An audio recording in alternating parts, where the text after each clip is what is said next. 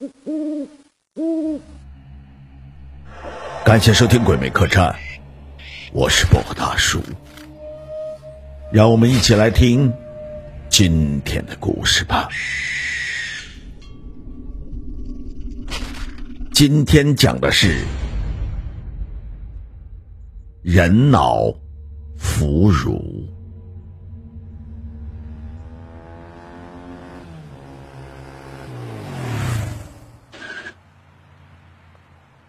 郭老板，给我来一瓶豆腐乳。小鱼停下了摩托车，兴冲冲的跑进了这家名叫“百香园”的调味品店。郭老板见了他，就像往常一样热情的招呼道：“哎呦，又来了，小鱼警官，上次买的豆腐乳这么快就吃完了？是啊，你的酱豆腐太好吃了嘛！”小鱼赞不绝口的说道：“上次我买的那瓶儿。”比以前做的还要好吃很多呢，酱味浓郁，细腻多油，蘸着油条吃简直绝了。你呀，你是不是换了秘方了？嘿嘿，这都被你吃出来了，的确如此啊。郭老板怪异的笑了笑，不过只是换了一点东西而已。是什么东西？小鱼好奇的问道。这个嘛，祖传秘方，恕不外传呐。要是大家都知道了，我的买卖就不好做喽。郭老板一边说，一边拿出了两瓶酱豆腐。不过，为了感谢你长期的光顾，今天呢，我买一赠一，拿回去吃吧。哎呦，太感谢了！那么我走了啊，手里还有事情。小鱼接过两瓶酱豆腐后。飞快的骑摩托离开了。郭老板站在店门口，望着小鱼离开的背影，嘴角忽然掠过了一丝皎洁的微笑。一天的时间很快过去了，由于下午发生了一起交通肇事的案件，小鱼在所里做笔录，一直忙到了晚上八点才结束。此时天已经完全黑了，小鱼长长的打了一个哈欠，又用力的伸了一伸胳膊，随后他换好了衣服，背着挎包走出了派出所的大门。先找个地方吃饭吧。嗯，小鱼缓缓的走在路上，一边走一边环顾着四周。也不知道是什么原因，今天的大街上格外的安静，很多店铺都关了门。小鱼走了好远，都没有找到一家营业的饭馆，没办法，小鱼只好往回走。看来今晚他又只能吃泡面了。正当小鱼快走到十字路口的时候，突然，一声凄厉的惨叫传到了他的耳朵里。小鱼停下了脚步，警惕的回过头，借着路灯的光芒，他看到不远处的街面楼中央有一条黑漆漆的小巷子。刚才的惨叫声似乎正是从那里传了出来。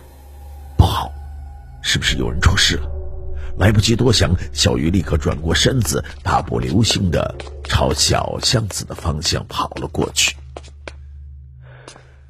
巷子里非常的黑，伸手不见五指，小鱼只好掏出便携手电筒，打开以后，借着微弱的光亮，缓缓的前进着。他一边走一边试探性的问道：“谁谁在那里？”可是根本没有人回答自己。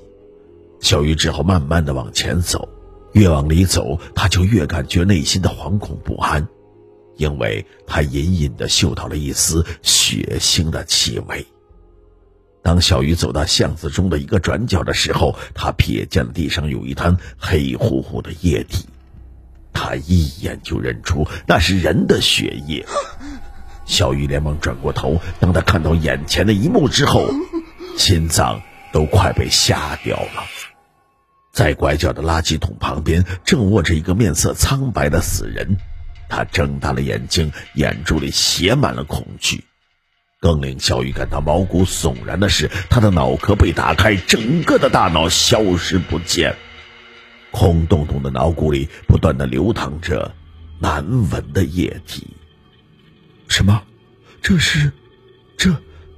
小鱼还没有来得及继续往下想，后脑勺突然挨了重重的一棒，他晕乎乎的倒在了地上，浑身都没有了力气。在失去意识之前，他看到一个黑影站在自己的身旁。当小鱼睁开眼睛的时候，他发现自己躺在一张油腻腻的床上，浑身被麻绳束缚着，四周的光线非常的昏暗，但他还是看到了一个熟悉的身影朝自己走了过来。郭老板，你。小鱼惊恐的睁大眼睛。没错，站在自己面前的的确是郭老板，他手里拿着一个沾满血污的大锤，一脸狞笑的望着自己。原来，这些事都是你干的。不错。郭老板冷冷的笑了一笑，做生意嘛，要学着创新点。不然，怎么生存下去呢？你，你为什么要挖人的脑子？嘿嘿嘿嘿，那你以为你吃的豆腐乳是怎么来的？郭老板缓缓的说道：“从前我就一直把死人的脑子碾碎后加到豆腐乳里面，因为这样做出的腐乳有一种特殊的肉香味，而且细腻多油。”不过不久前，我突发奇想，如果把活人杀死后取出脑子，做出的腐乳也许会更加美味可口吧。哈哈哈哈看到你们吃的那么上瘾，看来我是成功的。听完郭老板的叙述，小鱼的胃里忽然一阵的恶心，随之。他就把胃里的东西喷了出来，溅得自己浑身都是。郭老板走到小鱼的身边，缓缓的举起了大锤。小鱼警官，别怪我，怪就怪你不该看到那具尸体。不过你放心，我一定会把你的大脑做成最优质的腐乳，所以你安息吧。郭老板说完，用力的用锤子砸向了小鱼的头颅。